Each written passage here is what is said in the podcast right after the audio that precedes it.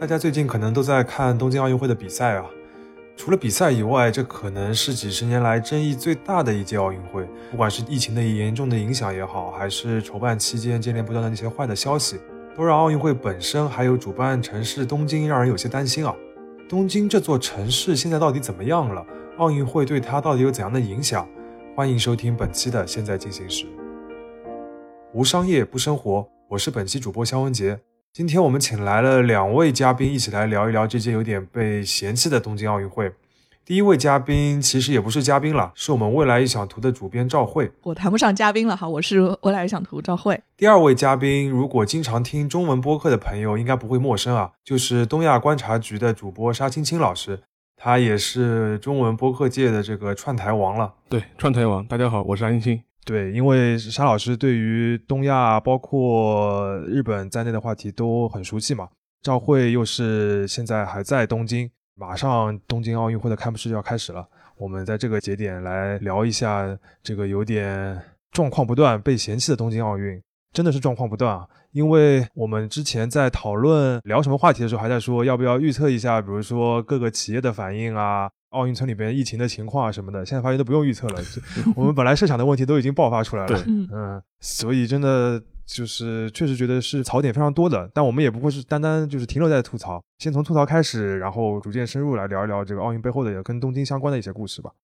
沙老师先说说你现在印象比较深的，或者最近感觉在很多 shock 之后还是比较 shock 的一些丑闻有哪些？就比如说这一次东京奥运会的话，除了我们都知道的疫情的一些影响之外。一些花边的这种八卦也非常多嘛，比如说最近一个事情，我看到他们之前那个负责开幕式歌曲的那个主创，然后也宣布辞职了嘛，因为他被爆出有那个少年时代有那个欺凌的这种事件，对，所以说这个事情的话，等于是又添上了一层阴影。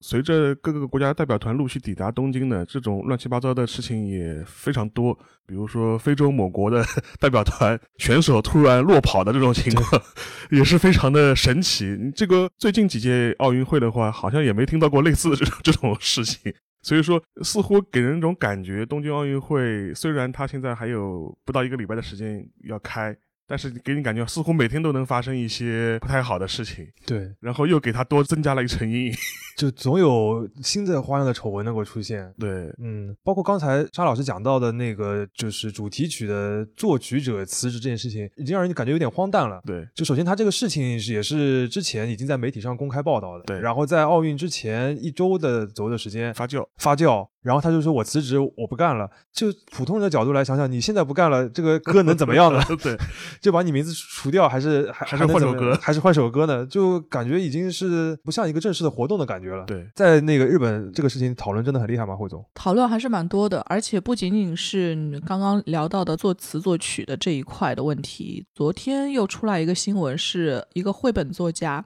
叫密布桑也辞职了。就是，嗯，他当然也是在里面，就是和奥运有关的一个文化项目里面任职，哈，倒不是和开幕式这么直接的关系，也是因为以前有过一些欺凌霸凌的问题，说让老师去喝了一个稍微有些腐烂的牛奶，就是怎么说呢？通过这一系列的信息，我们其实能够感受到，东京虽然有很多很光鲜的、比较有魅力的地方，但其实各种霸凌问题还蛮严重的。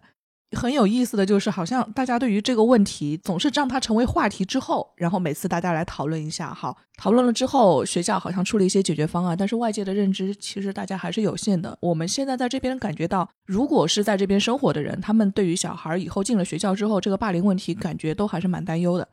那同时，你刚刚说到沙老师刚刚说，你说非洲乌干达嘛，就直接说出来好了，乌干达的那那位运动员，然后在日本直接落跑。其实日本媒体上讨论的都还是相对来说比较客观的，倒没有出现特别大的这种网暴的现象，就是说，那你为什么要落跑或者怎么样？大家是去几个方面去分析他，就是说他为什么要去落吧？他留了一个纸条，然后说想要在日本工作，然后那评论就会有人说，嗯，其实你不知道日本的黑心企业也很多，日本在劳动文化环境上还是有 挺多挑战的。大家是这么在说。当然说今天的新闻，昨天的新闻又开始去说他开始哭着去在三重县嘛，关西的三重县跑了没多久，然后就去警察局自首，他自己也非常害怕。然后现在日本也没有说把他一定是移交法办或者是怎么样，他们在讨论到底是把他交回给乌干达的选手团，还是交回给一个正常的那个遣送回国的这个组织，就是现在都还没有去定下来，因为他已经确定落选不能参加奥运会了嘛。然后基本上现在大家讨论的就是新闻非常多，就有点像疫情一样，呃，每天都会报。但是呢，大家都已经相对来说比较习惯这种舆论环境了，倒没有因此而对奥运会本身的召开产生特别大的影响。其实真的没有那么大影响，我也不知道这个微妙的平衡感到底是从哪里来的。我感觉这个还蛮有意思的，就是因为我们中文世界有可能就是收获到的，就是最近的跟东京或者日本相关的话题，主要就是奥运了。就是在过滤之后的话，然后看到的就是感觉就全都是负面消息，有可能从个人的印象上面来，会觉得就是越来越有麻烦啦，然后越来越困难这种情况。但是有可能在日本本地的这个舆论的环境里边，你还有很多别的事情，或者是跟那个比如说疫情啊或者奥运实际筹办更相关的一些事情，然后这些丑闻只是当中的一个。就有可能没有我们那么强烈的那种感觉，好像怎么这么糟糕，然后不停的出幺蛾子那种感觉，这个是不是不知道两边的那个那个民众观感是有一定的温差？可能确实是有吧。啊糟糕还是糟糕的 啊，就已经本地有可能已经觉得很糟糕了，就这些已经算不上什么了，是吧？糟糕到一定程度了，就是已经成为日常了。呃，对，糟糕到日常。对，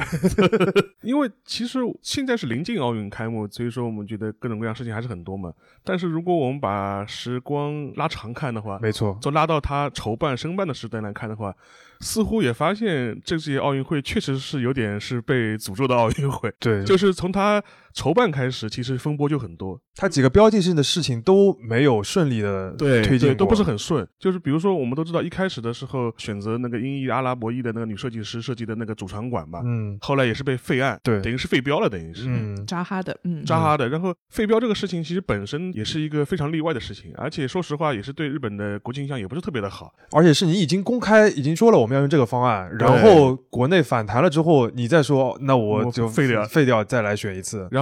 扎哈他半年后就不幸去世了。对，就我们从这个观感上来说，非常非常不好。嗯，而且这个事情其实反复嘛，对日本的国际形象也不是很好。然后后面也发生过，比如说那个 logo 的什么抄袭事件，对，logo 也换过一次，logo 也换过一次。所以说你感觉好像是怎么一些很关键的点。好像老是要出一些事情，嗯，总让人感觉整个过程也不是很顺。当然，现在也被他的申办过程也被人家指责说有那个贿选的这种问题嘛，嗯，所以说现在虽然现在没有百分之百坐实吧，但是这个基本上大家也觉得八九不离十。对，所以说我觉得拉长来看的话，风波确实是很多，整个风波就是就是很多，它不是一个非常平顺的一届奥运会，就是和其他的奥运会的举办来说，就是录到面子上的这些事情已经是非常的多了，对对，属于是不太正常的一种情况。只不过到了现在，就是像这些花边啊什么的，跟那些相比，反而倒显得有点小了。对，等于其实一直不断的。而且你们刚刚说到那个就是扎哈的那个事情啊，就是现在看起来其实蛮讽刺的。当时最大的争议就是成本问题嘛，对，觉得扎哈那个天马行空的那个想象出来的一个室外运动场的空间所耗费的成本过高，好像是与神宫外院还有新宿御苑这周围的整体上的自然环境和居住环境稍微有些不符合，所以最终采用的是一个相对来说带有调和感、平衡感的这个设计案。当然，现在新的这个设计案也很好看，只是当时在意的成本问题，现在经过一年的延期。不仅没有降下来，就很多成本还是在增高。就是有些事情啊，真的不是大家讨论讨论，好像说这个东西看起来是有点问题，但很可能最终发生的问题要更大一点。对，当时说的成本问题，有可能是一个官方的一个说辞，说辞。这现在看起来比较讽刺，主要的有可能我感觉还是他们有点很多人接受不了这个东西放在东京这样一个这个区域里边。而且当时那个设计的一个背景，就是说当时申办的时候，日本想摆出来的一个。姿态就是说我是一个非常国际化的，嗯，然后我欢迎国际主流参与的包容感，是摆出这种姿态的。所以说当时他选择了这样的一个比较前卫的一个充满未来感的这样一个设计，嗯，似乎想营造出这样一种状态。而且实际上他那个设计等于是先去找他做了设计之后，然后拿这个设计去申办的，就是我们将来要做这样一个主场馆，嗯，就表达我的诚意嘛，嗯。然后后来你又觉得可能是国内的一些民族主义的一些反弹啊，又觉得哦，我们日本也是设计大国，我们这么多设计师你不用，对，找了一个外国的设计师。而且花了这么多钱，嗯，结果就有这样一个反复。所以说你现在当然就跟那个那个赵主编讲了，我现在回头来看的话，觉得挺讽刺的。你现在想的那个成本问题，现在已经完全不是问题了。对，刚刚讲的，不管是 logo 也好，还是那个主场馆、体育场也好，这种如果放在别的奥运会的话，就出现一个问题，其实都已经算是很大的一个很大的事情了很大的事情了。但是现在这些事情都不属于是东京奥运最大的对麻麻麻烦对就出了疫情之后，其他这些问题都算是都不算是。都不算是了。这个现在疫情这个真的是一个非常大的情况。我我说一下我个人的，就是从媒体上面获得信息的一个观感啊，就是一开始的话，我有可能会觉得就是会存在一个就是温差的一个问题，有可能我们这边觉得好像疫情非常严重，然后报道嘛，总会报道一些就是疫情防控当中的问题啊，包括筹办当中的疫情防控措施的一些疏漏啊什么的，那肯定不会报道他做得好嘛，嗯或者做的没什么问题。但是和一些比如说本地的朋友聊了之后，通过一些实际的信息，发现真的是很有问题，不是 不是不是报道的偏差问题，是真的嗯现在很糟糕。汇总要不要来说说看你现在的感受？对我刚刚还想插一句呢，就是你们说到风格问题的时候，我就在想，嗯你说扎哈的风格特别特别的超前，但其实我们要在很多年以前看东京之前主办上一届奥运会的时候，丹下健三在代代木区域营造的那个对就是国立竞技场，嗯，那个建筑到现在来看也非常的前卫啊。然后丹下健三其实在东京留下了很多个看起来造型都有点超前的建筑，他的那个风格可能在当时也是很大胆，甚至很可能会引发争议的。但是我今天看过，我每次路过那里，我都觉得那个造型非常的好看。就是在泡沫经济时期那段时间造的各种各样的东西，都是充满了想象力，非常占空间，但是实用性会多多少少打一定的折扣。可是它能够在艺术性和设计性上留下的这些想象力，还有给大家的这些启发，很可能是没有办法简单的用成本去衡量的。它的这种风格，它到底影响了什么样的东西？嗯嗯它影响了一个时代在建筑风格、设计风格上的各种延展。就是有时候我们可能要从这些方面去想一想哈。你说它不调和吗？它在东京这个城市里面也伫立了那么多年，它再不调和，它现在也调和起来了。周围的环境开始为着它而去做各种各样的适配。总之，这种争议我觉得是可以解决的，不是最大的问题。之前，比如说他是在筹备过程中、申办过程中各种各样的问题，我的感受啊，就是他的问题一直没有解决，就是日本已经习惯了吵吵嚷嚷的去解决各种各样的事情。我自己平时啊，我在这边生活，我的最大感受是你和日本的公司也好、机构也好打交道，就是大家要把流程上安排好。弄得我现在可能都有点这种习惯了，就是我们不管怎么样，啪的一下，我们先列个时间计划表，一个流程表，这个是有好处的。就是你自己在做一件事情的时候，你基本上能抓得好各种节点，即便有一些偏差，它也会在你的大致掌握之内，不至于说留给某一个流程的环节过少，时间来不及。这个不太至于，就是你看现在东京奥运会不至于像之前我们在其他的一些国家发展中国家遇到的，说可能奥运会开幕式都要开了，场馆还没建好，那倒不至于，人家毕竟提前很久把这个场馆都建完了，基础设施都打完了。但是问题在哪里呢？他表面上做成了这样，但是实际上真的在执行的时候，他到底是为了事情的解决，还是为了找到一个责任人？我非常强烈的感受就是，日本比起解决事情本身，更想找到人去负起这个责任。这就是我们大家常常在日剧当中说的，有一个上司会对下司说啊，你要把责任负起来 s e k i n o t o d e 这种感觉。那我昨天其实晚上和一个在奥运里面工作的，就是他们现在就是也谈不上是志愿者，就这事儿比较复杂。他其实原来申请的是志愿者，但是志愿者不是经过去年疫情这一大轮，然后取消了很多嘛，然后呢他不能进入了，然后现在他就是通过其他的阿鲁拜多，就是打工兼职的形式再次参与这里面的事情，那就很讽刺。原来大家是通过一个不需要付钱的，只需要付一些交通费和简单补助的这样的一个志愿者形态打算参与进来，但现在呢，因为人手不够，还是需要通过打工的形式、兼职的形式临时招募非常多的人。你说奥运会不花钱还是花钱？奥组委天天说自己缺钱，你用这种方式把志愿者给裁掉了，然后现在就是拼命的每天要各种各样的临时员工，这个都是按小时来计钱的。那这个钱到底算是预算超支还是怎么样？不过现在可能预算超支也没有人问了哈，就是不像以前盯得那么紧，就是大家已经习惯疫情肯定要多花钱了。那他昨天晚上跟我聊的就是说，他感到一个最大的问题就是他们打工的这个现场调度非常混乱。大家可能觉得日本的这个调度非常好，平时做了很多给人什么 o m o t e n a s i 就是看起来无微不至、服务无微不至的形象。他说完全不是，他们在现场感觉到，比如说他们是会有一群人，他们的工作的目标是把运动员接机。帮着他们去引导到有巴士和这个有行李车的地方，然后这个车子和巴士会把这些运动员送到他们分配好的酒店，他们就做中间这一个环节的工作，然后他们也不需要跟车，但是就是这一个环节，运动员过来了，然后让运动员上车把行李装装好。他们都觉得没有办法去组织好这个，为什么？首先就是航班过来之后，现在因为疫情的情况又收紧了嘛，运动员需要在机场里面去检疫非常非常多的时间。他们说有时候可能飞机两点钟来，等到七点钟运动员才出来。但是呢，现场调度的这些巴士公司和运送公司的人，他们有一个严格的时间表。就会导致这些车子很可能已经走掉了，然后运动员趴着才过来，然后一堆人没有车，或者是说，哎，运动员过来了之后，他们无论是怎么样，多少个人数，或者是多少个行李包。那么就给配置了一台巴士，四十人左右的巴士和一台大概两三吨配重的这个货车。那有的可能就几个人，不到十个人，那好还能装走。那有的队人比较多，然后行李又比较多的时候，他们就说遇到一个自行车队，然后行李根本多的塞不进去。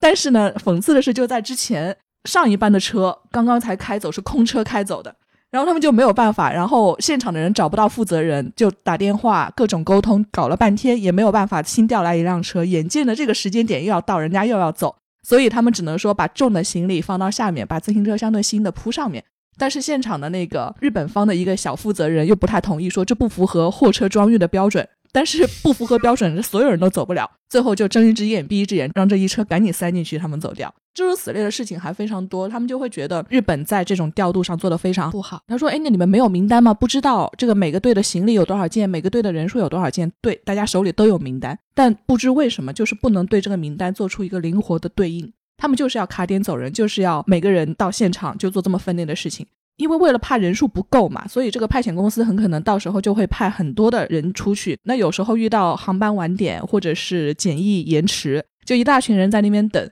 等的时候呢，这都是算钱的呀，都是算成本的。那么奥组委还会给这些人去支付工资，就是打工的这群人。但有的时候又特别忙，你就没有办法控制好这个峰值和这个低谷的时候，然后摸鱼的人也非常多。这可能是外场的一些情况哈，就是。也许奥运真的在举办之后、开幕之后会要好很多，大家会渐渐熟悉起来里面的各种流程。但是至少在初期的时候，这方面的这个管理还是引起了非常大的争议的。嗯，这个有点让我 shock 到了，就是因为像你刚刚讲的那个例子的话，如果我们细究的话，其实跟疫情没有关系啊，是对吧？就是任何一个大型赛事或者是一个大型活动，组织管理不都这些事情吗？而且就是虽然疫情有可能会让你的时间啊、信息啊什么都有些延后，但是。这个感觉就不是属于一个跟防疫特别相关导致的一个麻烦，就是属于是组织上面管理能力有点问题啊。对，我觉得他听下来，就听那个汇总讲下来，给我感觉好像他在机场这个点，就是他好似乎没有一个类似像总总指挥这样一个人物，他负责统筹各个部门的机构，然后的一个，因为我们想嘛，可能现场总共要有一个实际的最高负责人，他来负责协调各个公司企业之间的这种感觉嘛，不然的话，各个企业，尤其是这种外包企业，他肯定是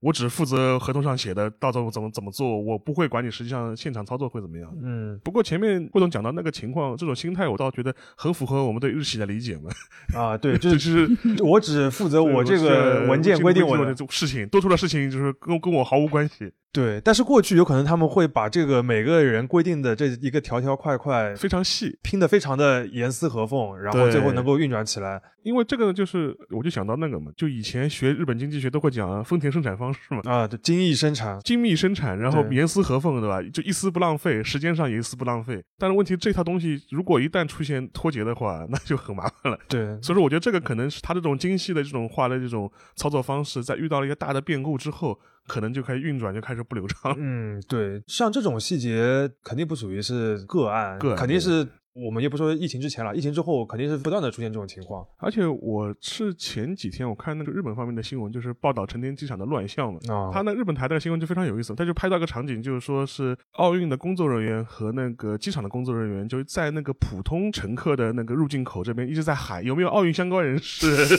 有没有奥运相关人士，就言下之意那是就是有奥运相关人士走差了嘛，就走到了就普通的那个乘客那个行列里面去了。对，所以说我觉得可以感觉他当时可能分流的时候，后来他当时的确。找到了一些国外的一些运动员或者是奥运的一些相关的一些官员，大致的解释就是说，这可能看不太清楚那个指示标，就走差了，就走乱了。嗯，那现在对于海外过来的运动员，理论上的那个防疫的要求是什么样？是那种完全封闭式的吗？就是你从机场进了奥运村，然后你就只能在这个范围当中活动，你不能随便走的，是这样的吗？哎呀，别说了，槽点太多了。就是我们前两天还在做这个特别报道的时候，我特别我们还内部去查了一番这方面的知识，然后呢，还有各种就是已有的这种手册嘛，然后包括我们问到的在现场的情况，非常非常混乱。然后现在基本上分成两步，就是媒体也好，这种相关人士是一种，然后另外一种是选手这种类型。特别特别匪夷所思的就是选手这一块，现在选手入境是不需要隔离的，你们能想象？就是我大概前前天周末的时候在银座看到了一对法国队的选手在街上逛街，然后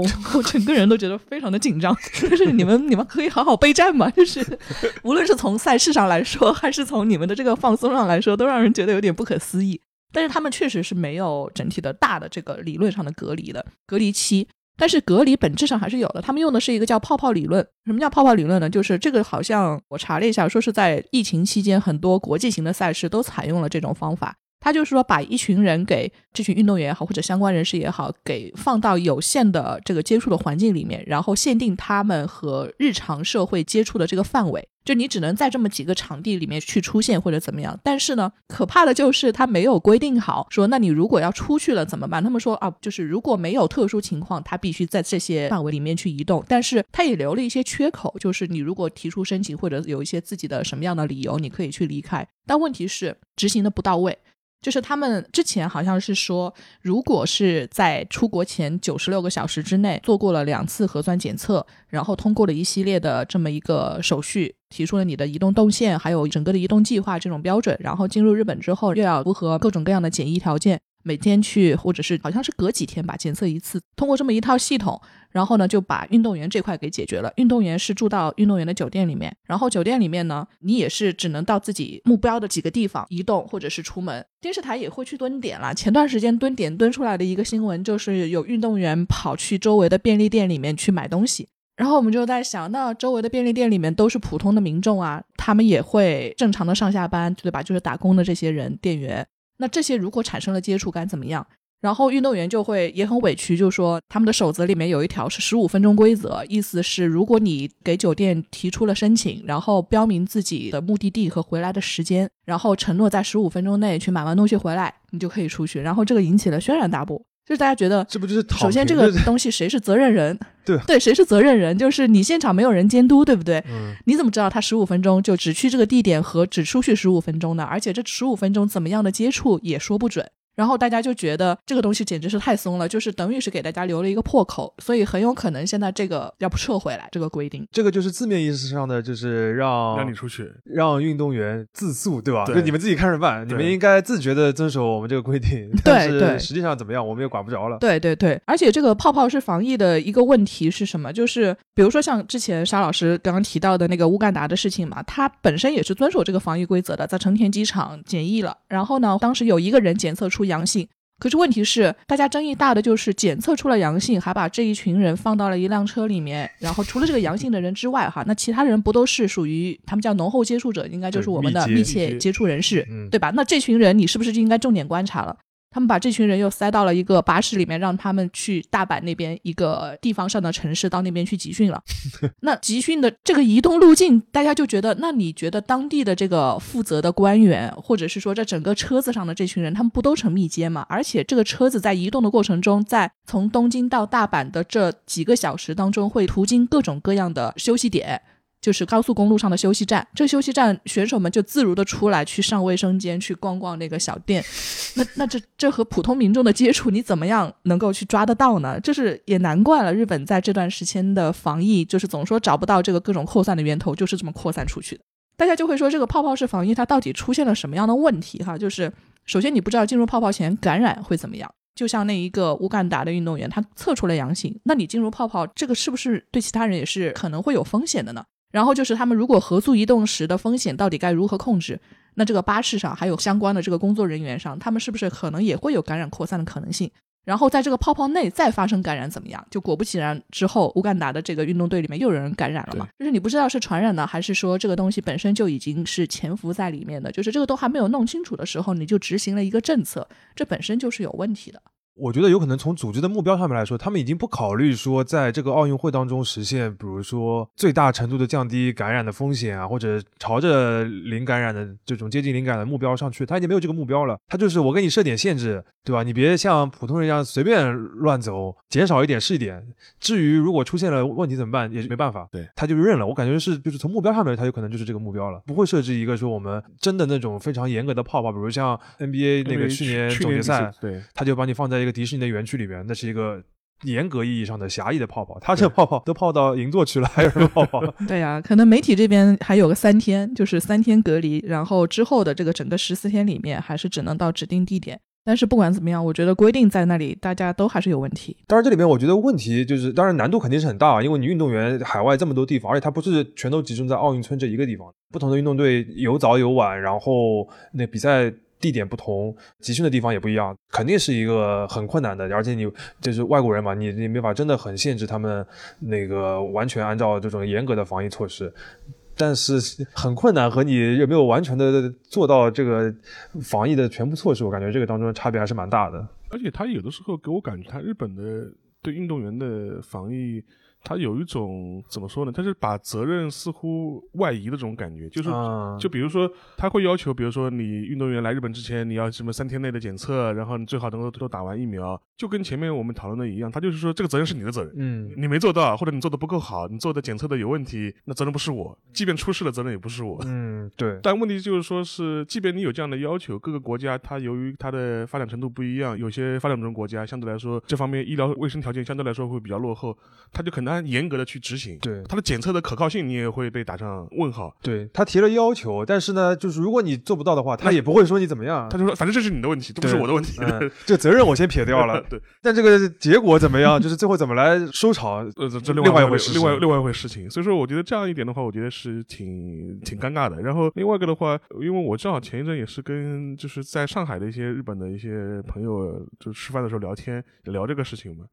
他们也会跟。就是在日本的亲友啊联系的时候也会吐槽这个事情嘛，就比如说呃运动员就说是接种了疫苗对吧？但问题是就是说我们现在日本本土的那个接种速度又相对来说比较慢，很多地方还在因为年龄问题还在等那个预约券过来寄过来，对对所以说 没错没错，对对，所以说这个就非常非常苦恼。然后就说我大概是五月份的时候跟我一个在上海的一个日本朋友聊天的时候，他说他的父亲大概是八十岁，他说他七月份的时候能开始打到第一针。然后他说他的老母亲可能要到八月份才打到第一针。我说我说为什么？不都是老人嘛？他说因为我父亲有基础性疾病，所以说他提前说抽到了那个可以提前预约。因为我母亲身体都很健康，一点毛病都没有，所以说就被排到后面去了。对他们好像就是就是有些朋友这时候在网上发的，他是有不同的那个时间节点的嘛，就几十岁到几十岁。你这个最主要的就三十多岁青壮年，你排在最后一批，对对吧？然后。很高龄的老人，然后相对年轻点的老人，然后再跟有毛病有没有毛病再区分，再区分，反正一步步排排都会给你排到的，但是这个时间。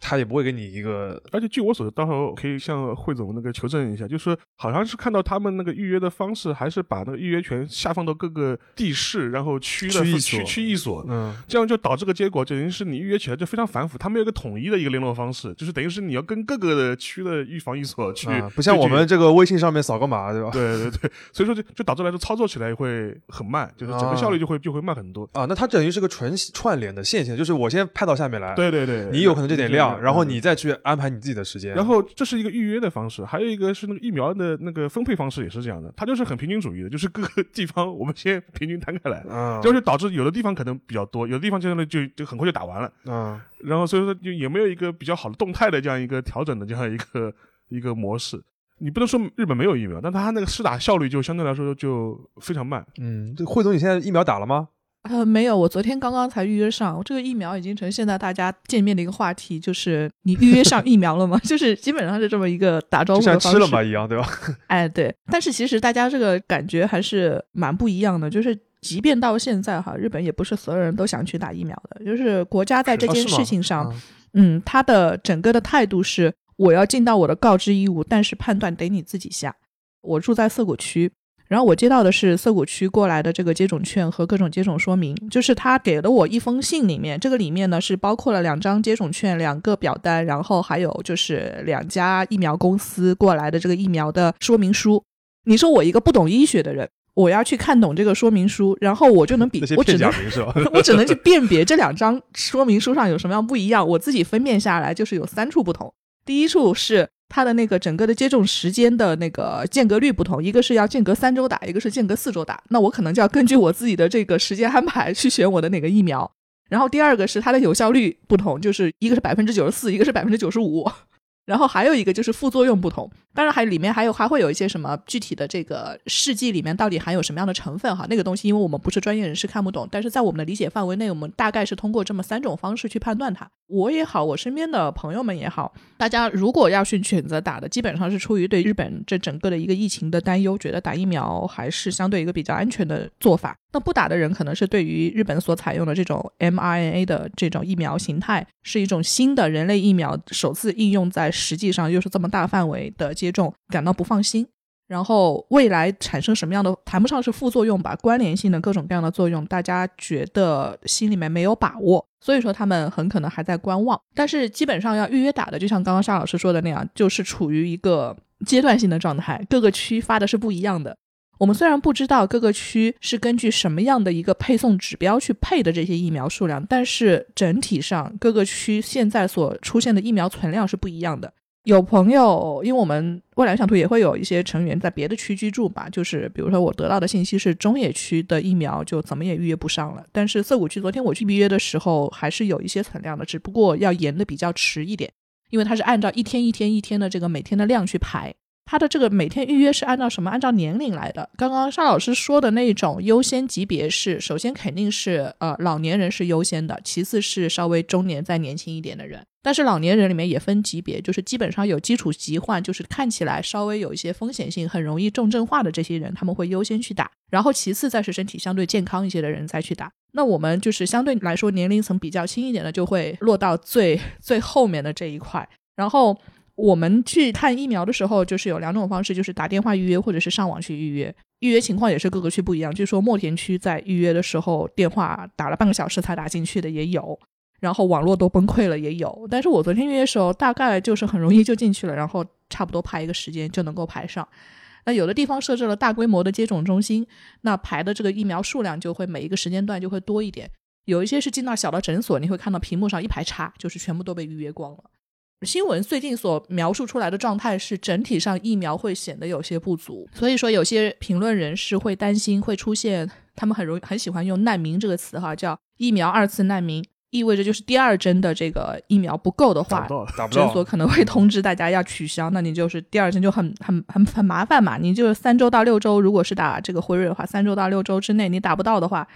那怎么办呢？第一针也快无效了，就会变成二针的疫苗难白打。对，白打了。对，这个还是一个蛮现实的问题的，在疫苗问题上。这个其实我一直有一个就是个人的困扰啊，就是我一直以为，比如说之前延期了一年，其实至少从公众的角度来说，为什么能够做一个延期年的判断，就是觉得有可能这个当中疫苗已经研发出来了，然后可以大规模的接种了。然后这个一年的之后的这个节点，大家至少在日本这个地方，大家都打的差不多了，那可以承受一个海外来的一个大型的群体的聚集活动。但是，就是实际情况是，其实那个日本的疫苗，相对于在那个我们不说全世界所有国家啊，就是在一些发达国家里面，它属于是接种的进度一直是比较慢的，而且它也没有表现出那种。比如说，我们中国有些城市前一段时间特别快速的推开很多点，然后快速的把这个疫苗接种率提上去，这样一个一个计划或者这样一个目标，它也没有，它就是没有一个时间节点说我们在什么时候达到百分之多少，只是我们现在有什么，然后我们就那个把它打下去，就是好像他们也没有把疫苗接种和奥运的这个筹办这两件事情密切的连接在一起。但应该说刚开始的时候是有，刚开始的时候是有，刚开始的时候是。嗯但是就是你看那个去年年底、今年年初吧，就今年年初吧，你看菅义伟政府的他很多对于奥运的一些辩护，其实都提到了疫苗问题嘛。他说在疫苗比较是普及的情况下，能够保证万全的召开这样一个奥运会，这种提法其实是有，啊，只不过是。呃，说归这么说，但实际操作层面上完全是荒腔走板了嘛，而且我是完全脱节了嘛。所以说，到现在问这个问题，就是出现了。现在看到他日本政府的说法是，希望到今年秋天的时候能够达到一个相对比较高的一个施打率、普及率。所以说，我觉得这个事情可能一开始的时候是是有提，只是后面实际情况就没做成，就没做成，就没做成，没做到这件事情，就没做成。这个其实，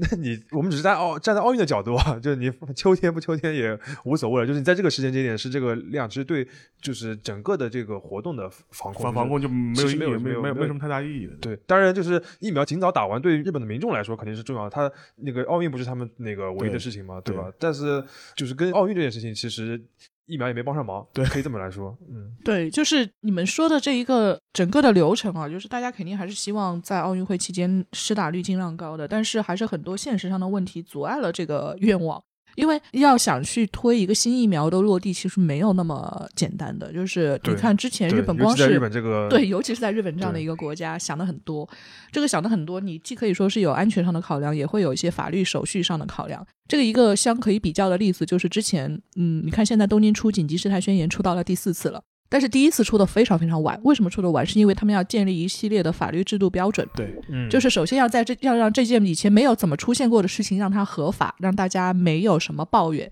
没有漏洞。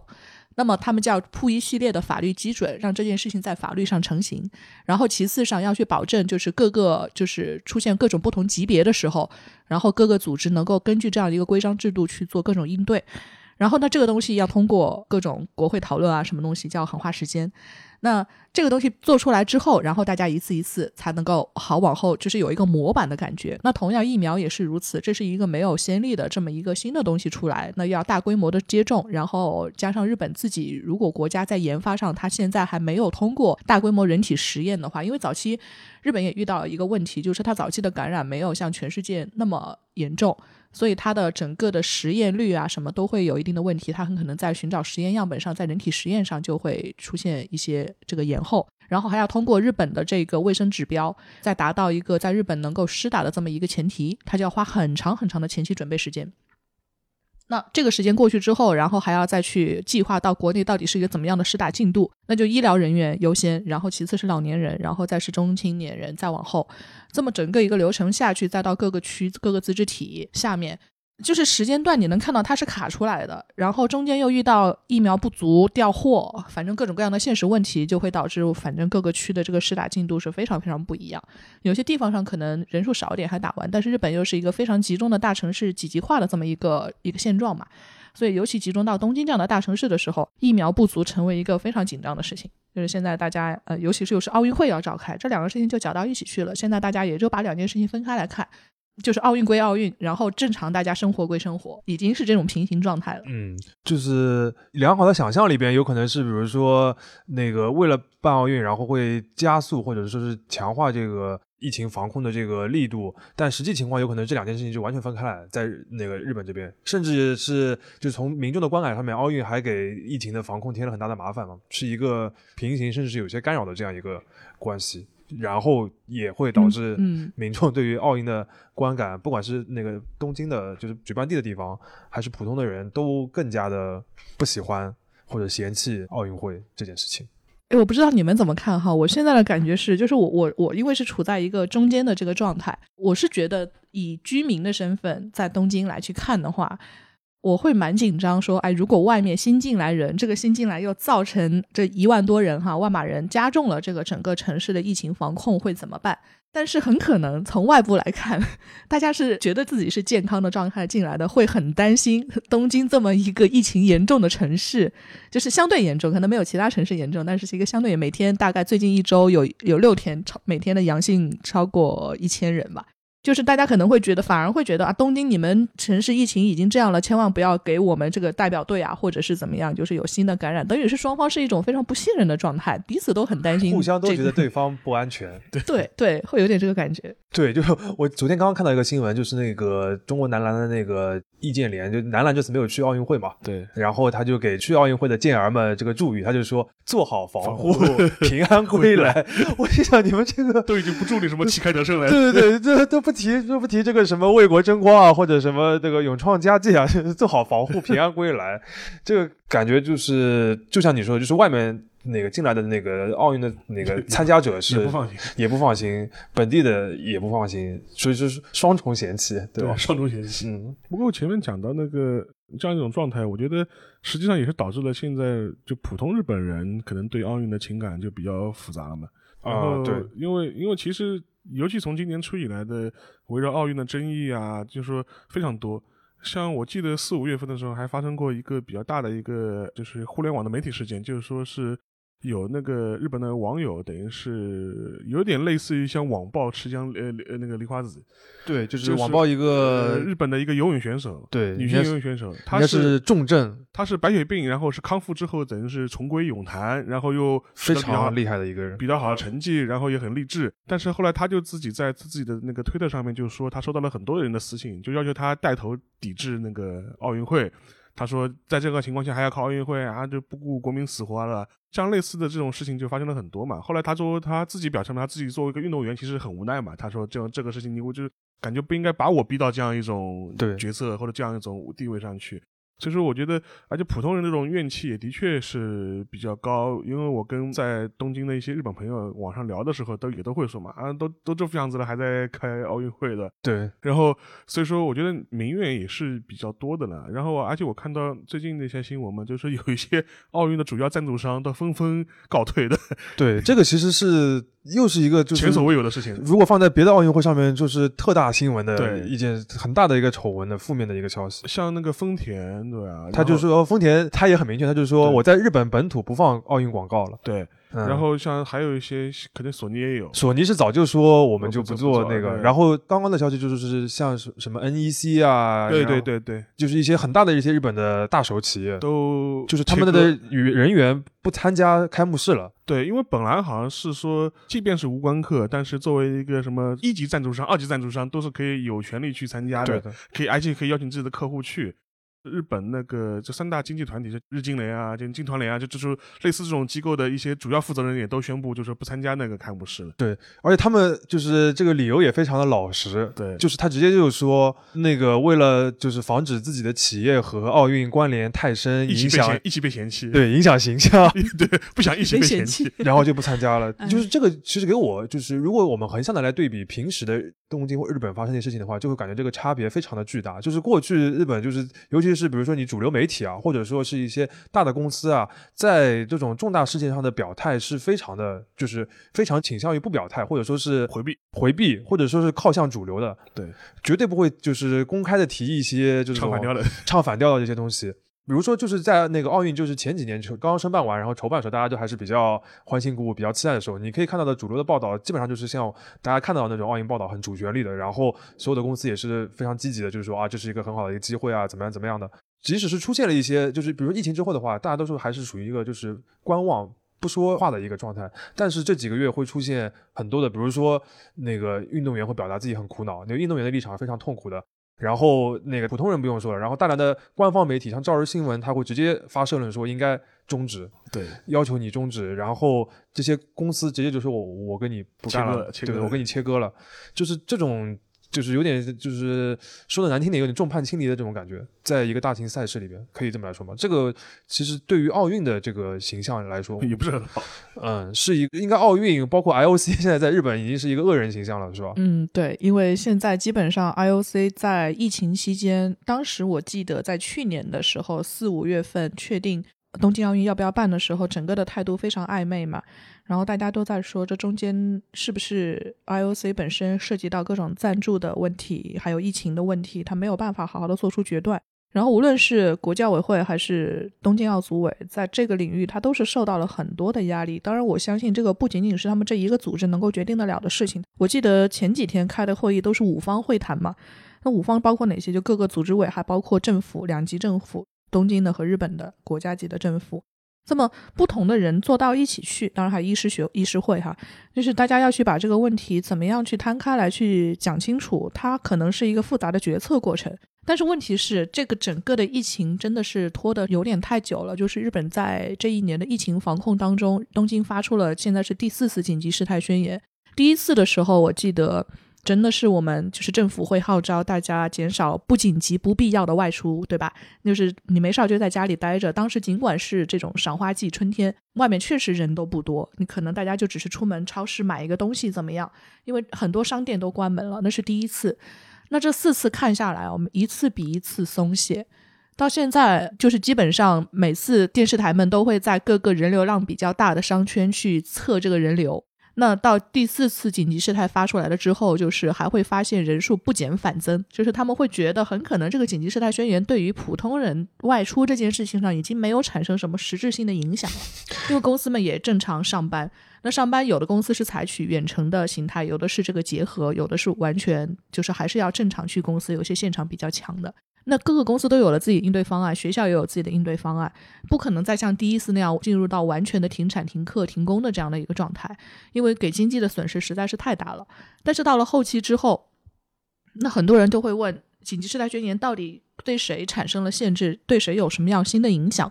那可能就是对一些中小企业和店家。就是对零售的打击几乎是毁灭性的，就很多呃小公司撑不下去，餐厅。然后现在这几这几次最近的两次最大的一个区别就是卡拉 OK 还有卖酒嘛，对，到晚上七点八点，有些餐厅就必须要关门，不然的话受到的这个惩罚就是还有一些警告还是蛮严厉的。然后餐厅们为了到这个点能够及时关门，然后它中间提供的这个酒类就是有。现在好像还是很多餐厅不能提供酒，然后呢，提供酒的时候还是说同行者人数必须在两人以下。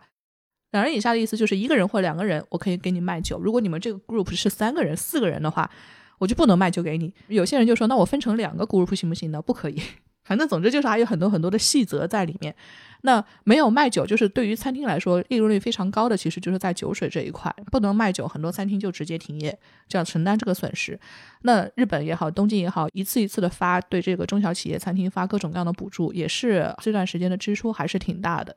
你说这些赞助商他们到底是怎么想？对于民众来说，自己的生活实实在在受到了影响。这段时间又是奥运期间，马上要有各种道路的规制嘛，就是。私家车出门也要限行，一条道要让给这个什么奥运的专用车道，为了避免这个赛事受到影响。还有这种事情？那很多人都会说，这个东西你现在也没多少人，也没观客了，我干嘛还要让道？就是也没有多少人要去参加嘛，这个赛场里面也没几个人，就是大家会觉得自己的生活受到影响的时候，可能对于奥运就不是一个那么。客观的评价态度了，他们可能就会有一定的抱怨。嗯，刚刚讲到那个四次紧急事态宣言的这个变化，我觉得电视台也 也蛮错科的，就能想出这个办法，能很明显的就能看出大家对这个事情已经很疲态了嘛。对对。然后他现在等于能管的就是那些他管住那些能管到的那些，那那些是被你掐到了，其实是受影响很大。但是其实对于整个防疫的这个影响有多大，其实已经很难说了。哦，当时他掐是有原因的，是因为那个会食的感染率非常高，因为日本人年轻人不听话嘛，公司人下班以后要去喝一杯，年轻人又爱聚餐，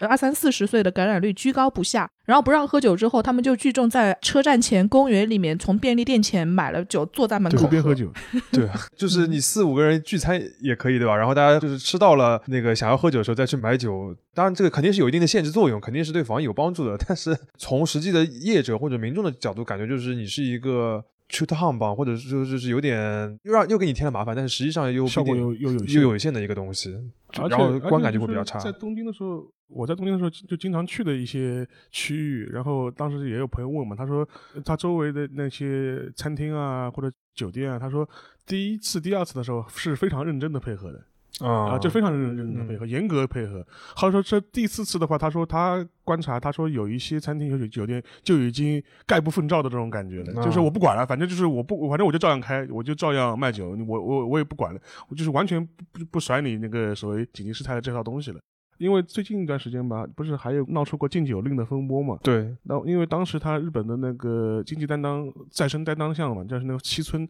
当时他就提出来说，要通过一些金融机关去惩罚那些不遵守禁酒令的这些餐厅。就比如说你们在呃融资啊，或者是借贷的上面，我就会来惩罚你。后来这个事情就引发了轩然大波嘛。那日本人欺负小企业，或者一些民众马上就反弹嘛。那你这不是恐吓老百姓嘛？你这是 对。然后后来，然后再紧急再灭火，然后再撤回，然后日本内阁们吵成一团。然后菅义伟们又说这个决策是他自己说的，跟我无关，然后 再再做切割。所以说就反弹的非常厉害嘛。尤其是在这样一种大的环境之下嘛，尤其是中小企业或者这种餐厅啊，他自己难以为继的情况下嘛，你你政府非但不帮忙，你还来就说是来恐吓我的，所以说形象就非常不好。同时你又临近召开奥运会，那肯定是把怨气全部发泄到你的奥运会身上去了。对，给我感觉就是为什么我们会觉得，比如说像奥运赞助商的这样一个表态是一个很重要的指标，包括沙老师之前在那个东亚观察局节目里面讲到天皇的那个表态，也是一个很重要的指标，就是他们都是那种就是民众如果有了很强烈的一个。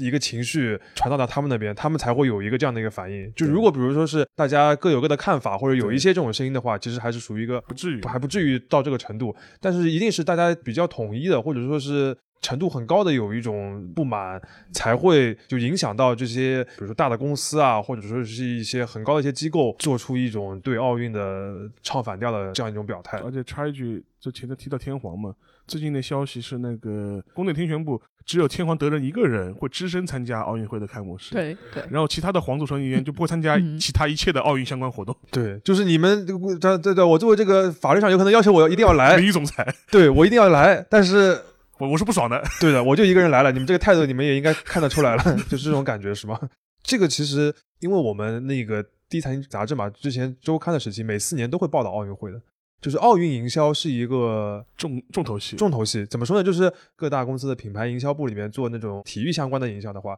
就会说有三大赛嘛，奥运、世界杯，然后过去还有 F 一。因为过去 F 一的那个啊商业价值很高，对当然 F 一现在已经从商业价值上面已经 flop 了，对已经不太行了。世界杯的话还 OK，然后对于尤其对于像中国的一些公司来说的，这几年世界杯投入比较多的，但是那个影响力肯定不如，比如说那个上世纪末或者那个本世纪头十年那种感那几届。奥运会的话，之前一直是最稳定的。奥运会的，尤其是奥运会的全球合作伙伴，就是它最高级别的那个赞助商，不是你来挑奥运会的，呃是奥运会来挑你的，挑你，而且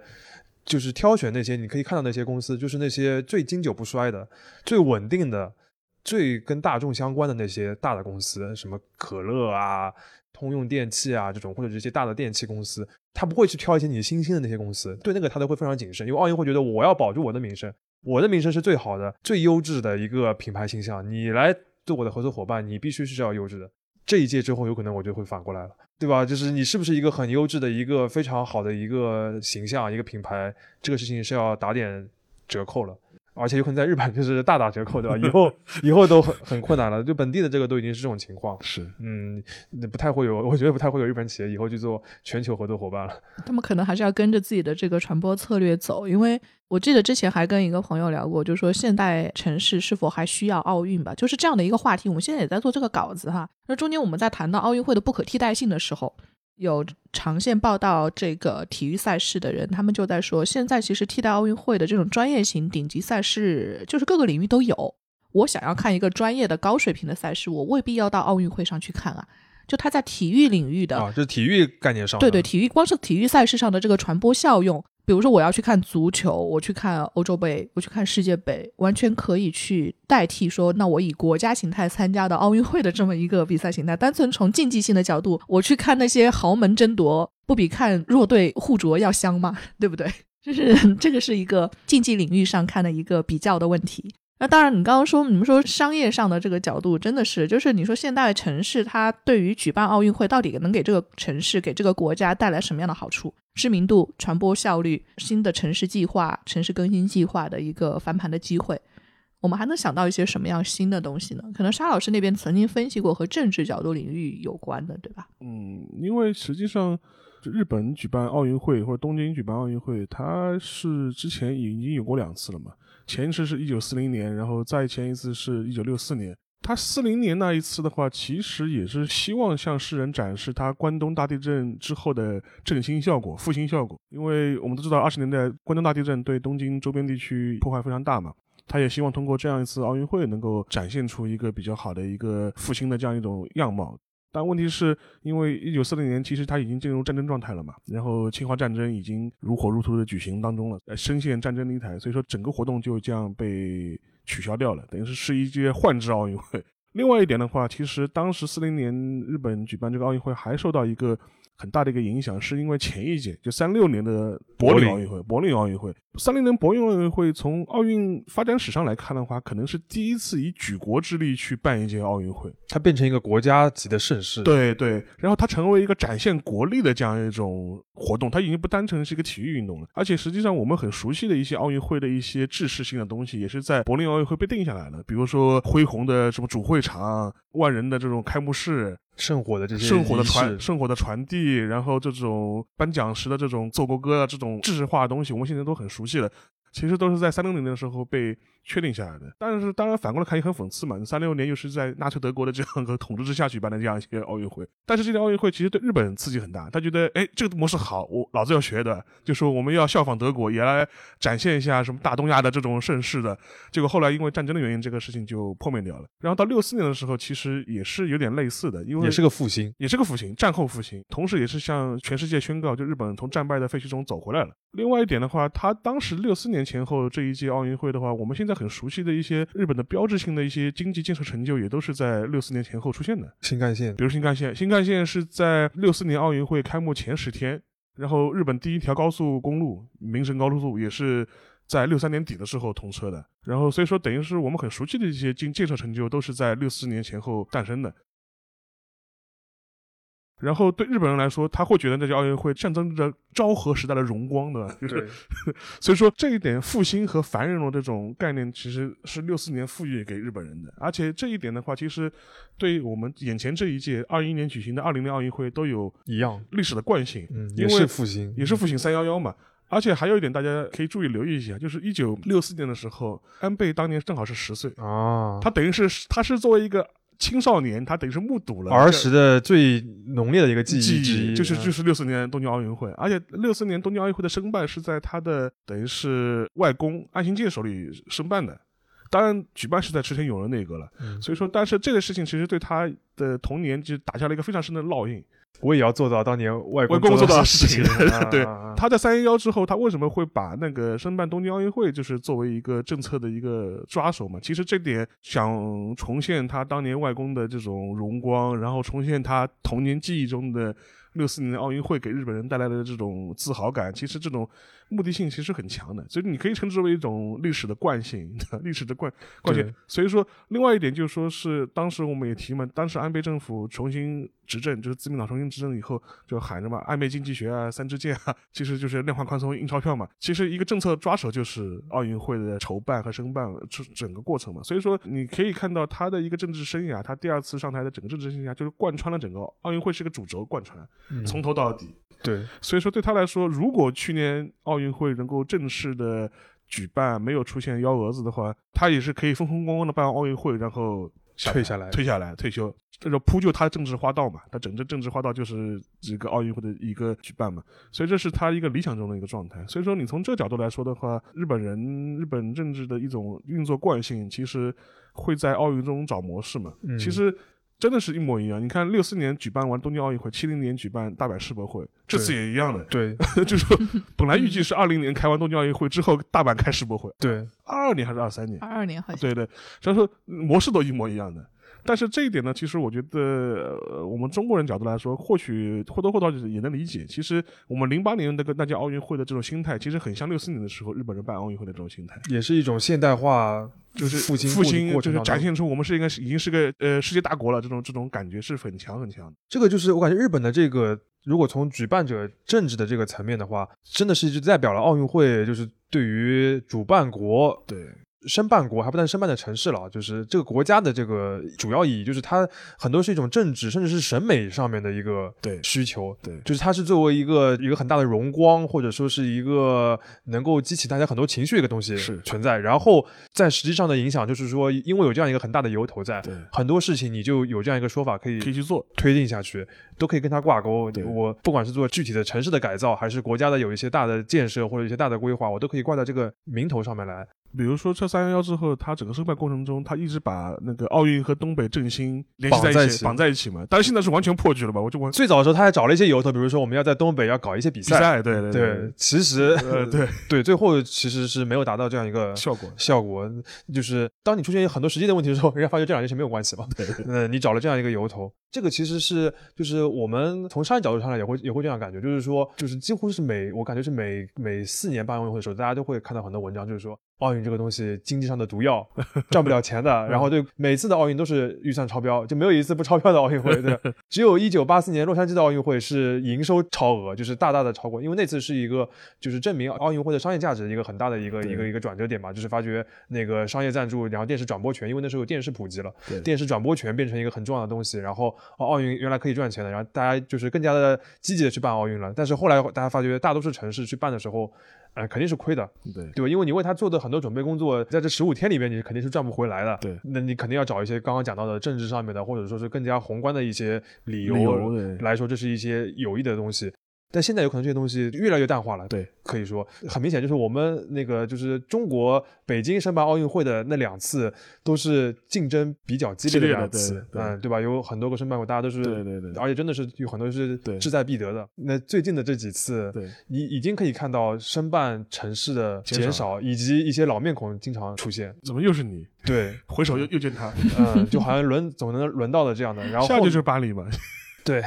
就是。巴黎和日本对，在伦敦那个时候都已经在申办了，包括在里约那个时候也会出现这些名字，就感觉像一个个轮的。然后对于一些新兴城市来说一样的，就可能会觉得这是一个很好的一个就是城市升级的一个机会，就是让我能够现代化的一个很好的一个一个契机嘛。但是很多会发觉财政上出现很多的问题，问这个其实已经是从大的趋势上面，奥运已经在面临的问题嘛。嗯，也是国际奥委会 IOC 他们这几年主要想要解决的一个问题，想要尽量去突破的一个问题。呃，这也是为什么很多城市都会说要节点办奥运，对吧？像北京举办的时候都明确提出这个口号，包括二二年的这个即即将到来这个冬奥会，冬奥会也是很强调这一点。这个基本上已经成为一个共识了，就是我不会为了奥运会盲目的大兴土木，然后背负很沉重的负担去追求那个就是比较虚的东西。但是现在有可能就是就是那个虚的东西都不能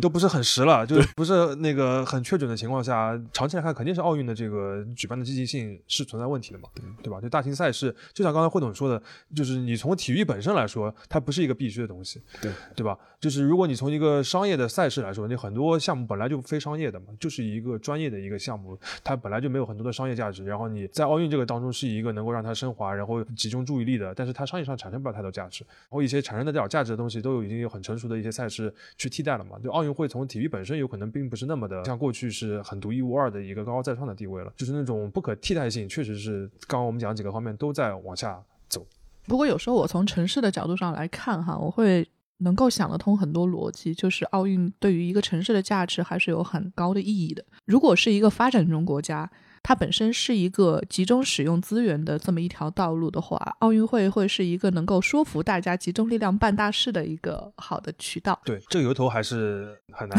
得。对。对，如果是在一个相对来说现代城市发展比较已经到了中后期的一个成熟阶段的时候，它本身在进一步发展的时候会受到很多制约。如果比如说他要他要去讨论各种计划，他的预算，就拿日本或者是东京来说，它的财政问题、少子化问题，然后还有地域活力的问题，都会是现在整个国家和城市在发展过程当中遇到的各种各样的拦路虎。那他们怎么解决这个问题呢？奥运真的是一个对他们来说是一个非常好的契机，尤其是前一次奥运又对这个城市、对国家产生了非常大影响的，有这么一个前提，他们更好报提案了。那在现在这个情况下。就是我们会看到哈，就是围绕着东京二零二零奥运会，东京怎么去评估这个奥运的价值，或者是说日本怎么去评估这次奥运的价值？当然，如果从短期来看，奥运会本身它一定是亏的，就现在这个程度来看。但是我们也要放整个的这个视野放到城市甚至是这个国家的角度去看的时候，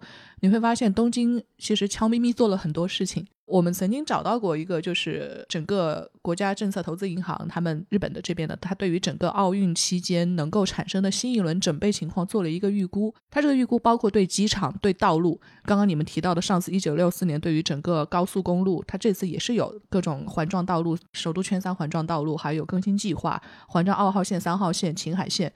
然后包括大家很熟悉的东京，为什么会有那么多路上会有那么多电线杆呢？已经成了这个城市风物师了。就是他们其实没有那么多预算把这些电线杆地下化的，他们也要趁着这个机会去做一些改变。还有各种路线的准备，这个是道路方面的。那铁道方面也会有啊，就是说，呃，各种上野东新线啊、都心直捷线啊，还有各种新的线路，中央新干线，还有银座到秦海之间的 BRT 系统，这个也会做一轮新的准备。然后最重要的城市开发的这一块，现在奥运村的这一块是在那个湾岸这一块嘛，那就是秦海。然后整个这一个区域，其实说白了，现在奥运村还有很多赛场设在那一块。对于它之所以能成为一个泡泡理论，是因为它其实并不在东京的城市中心。如果在地图上看，是在右下角，就是东京城市的右下角，就是东南方。驻地市场也搬到那边去了，其实都是和这个计划相关的。在这个区域里面，它本身就是填海造的这么一块地。然后你说他要再做新的开发，然后其实本地人心里面是有一些抵触的。从历史上来说，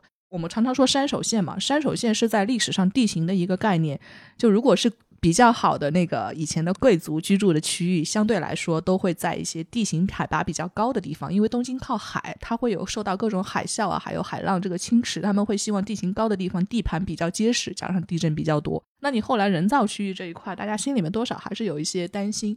所以这一块的开发呢，就不太有人愿意到那边去居住。那现在借助奥运这种机会去做这种新的城市开发，给它配备各种新的基础设施，可能会就是激起一轮新的这个城市开发热潮，就是在这一片引入更多的商业租户，然后引入新的住户，或者是说开发旅游这个交流这种国际关系，在这一块会成为一个新的这个爆发点。当然不止这一块哈，还有好几块城市都在有新的开发。如果大家关注东京这个城市发展脉络的话，就已经能够感受到了。就是在疫情之前，大家来东京都可以看到。我其实我们最近写的那个制造东京那本木刻里面也也写到了很多这相关的东西，顺带做个广告。像东京大手厅丸之内，就是皇居前面这个游乐厅区域，也在做城市更新的这个换地之间的这个构造，用了一个非常新的城市开发方法。然后日本桥八重洲那边也是有一个就是叫视听。就是把整个城市这个，就是在一个古老的商业街的基础上把它更新了。银座区域大家也看到了，Ginza Six、索尼公园这些新的，可能面向观光客有一些新的这些举动。然后还有品川、六本木、涩谷、涩谷、涩谷真的是百年一遇的这种大开发，就是整个涩谷的面貌都变掉了。大家可能一个疫情期间过不来，再过来涩谷整个天际线都要变了。新宿新宿车站总是一个永远迷宫的车站，现在也修好了大半，虽然还是迷宫，但是看起来清爽了很多。就是各种各样一系列的开发计划，如果不是因为奥运会，怎么能够聚集得了这么多人、这么多机构，在一个合适的时间点共同拿出钱做这么一些大的这个投放项目呢？其实还是奥运本身的功用的。只不过除了奥运之外，还有没有什么更好的契机能让大家聚到一起来去促进这些计划？其实都很难讲。这个也是一个奥运从另外一个角度上说，它可能对于一个城市发展所起到的意义吧。这个我感觉还是很有趣的，就是因为其实城市和城市不同。就是比如说里约啊，或者是一些那个相对比较新兴的城市，他们在做奥运开发的时候，是我们刚刚讲到的一些比较直观的概念，就是我大建设嘛，大改造。但是东京的问题是，就是它本来就是一个现代化程度，就是怎么说可以领先全球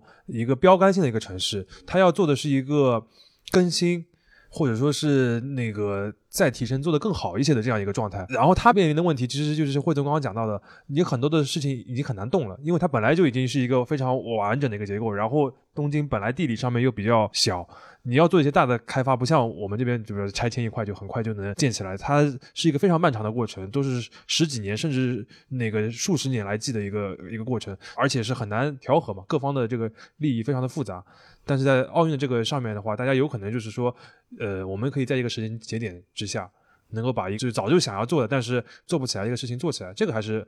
蛮重要的。所以就是所有的这些更新都是在就一八一九，或者是预计在二零啊，或者是最近这两年能够全都完成的一个原因。就是这个改变有可能怎么说呢？就是我觉得对于那个非东京的居民来说。可能感受没有那么大，就是感觉啊，东京那个本来就是已经很繁华了，然后你只是再变得新一点啊什么的。但是从一个城市的他们具体的某一个街区、社区，它的改变还是很明显的，可以这么来理解，是吧？其实东京还是有很大问题的，大家看到的是一个相对东京成熟的状态，但是东京现在问题几乎你就可以归纳成几大条嘛：财政问题、少子化问题，然后和地域活力问题。可能有些地方还没有显现出来，在地方上的体现更加明显。但是奥运会这次是解决这三个问题，是一个非常怎么说很集中的一个方向。财政这个问题怎么说？就是缺钱啊，整个大家的这个财务状况都不太好的时候怎么办？通过奥运会集中全球的注意力在这么一个赛事上，然后去把这个地区的魅力展现给大家，是能够吸引到更多投资机会的。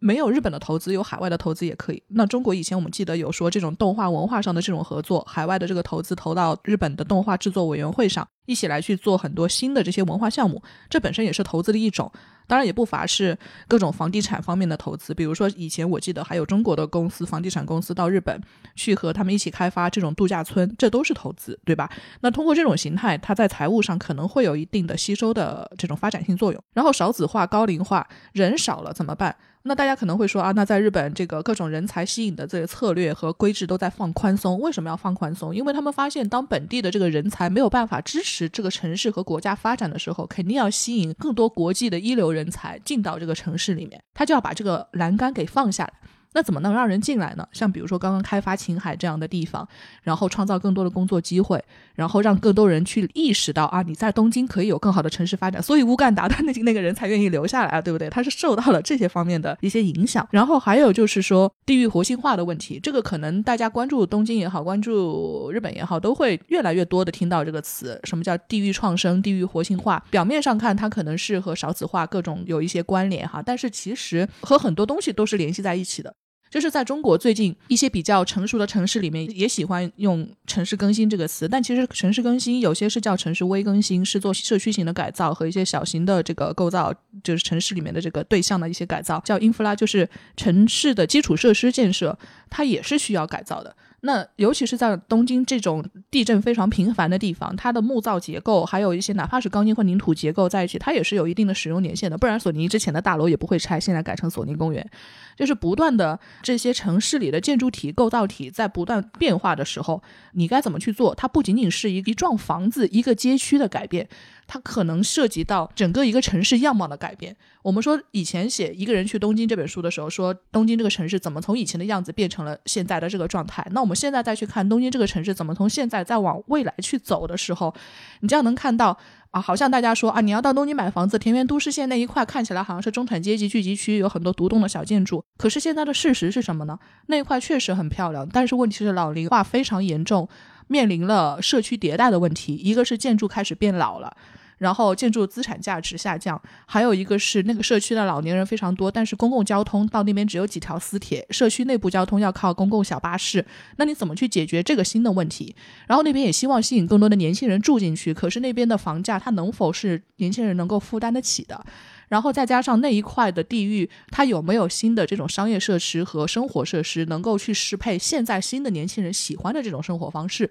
这个是当年塑造提出就是。日本在去做城市规划的时候，模仿英国的田园城市理论去做了田园都市线那一系列连线的这个城市开发。那现在就是这个沿线理论的进一步再开发的过程，它可能不是一个简单的小型的城市更新，它是一个新的，就是说怎么样在东京现有这个城市的基础上去做出更多的适合这个城市多元化的一个适配，还蛮复杂的。其实，嗯，尤其是你刚刚讲到的，就是就是国际化，包括吸引一些海外的这个点。如果就是在那个奥运会正常的举办的情况下，呃，没有疫情的这个情况下的话，中国肯定是当中一个非常主要的一个参与者，非常重要的角色。那个身边就是也有很多朋友，就是觉得东京是一个，就有可能像纽约啊，或者是那个欧洲一些城市一样，是一个那个全球一个中心，在那边工作，甚至是置业也好，不单单是一个消费的或者一个旅游的目的地了。这个转换其实在之前一段时间已经是看到一些成效的。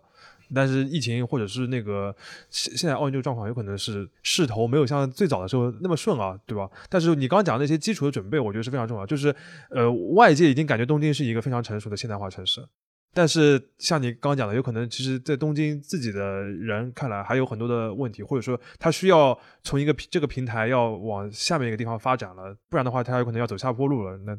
奥运其实给了他机会，就是把那几个路就是往前踏了嘛。对吧？找找到一个往前迈进的一个地方，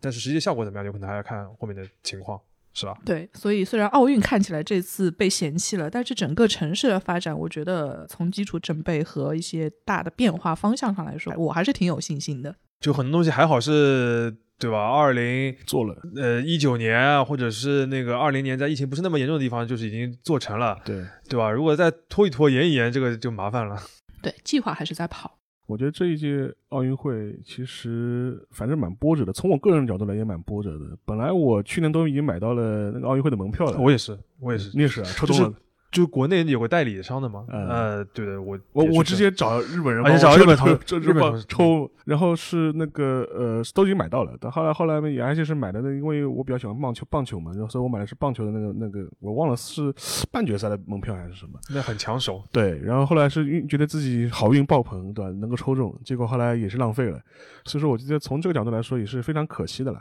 而且本来就跟那前面汇总讲的，呃，如果这。这届奥运会去年能够如期举办的话，我觉得其实东京的它的都市 微更新的话，确实是有很大的一个助力，而且也能给一个城市带来一个新的一个发展。但是由于这一年的延期，可能会种下了很多不确定性。其实我们前面也提到了，即便这届奥运会在很多波折之下，无论怎么样，反正硬着头皮给你开完了，后面的后续的麻烦可能还会更多。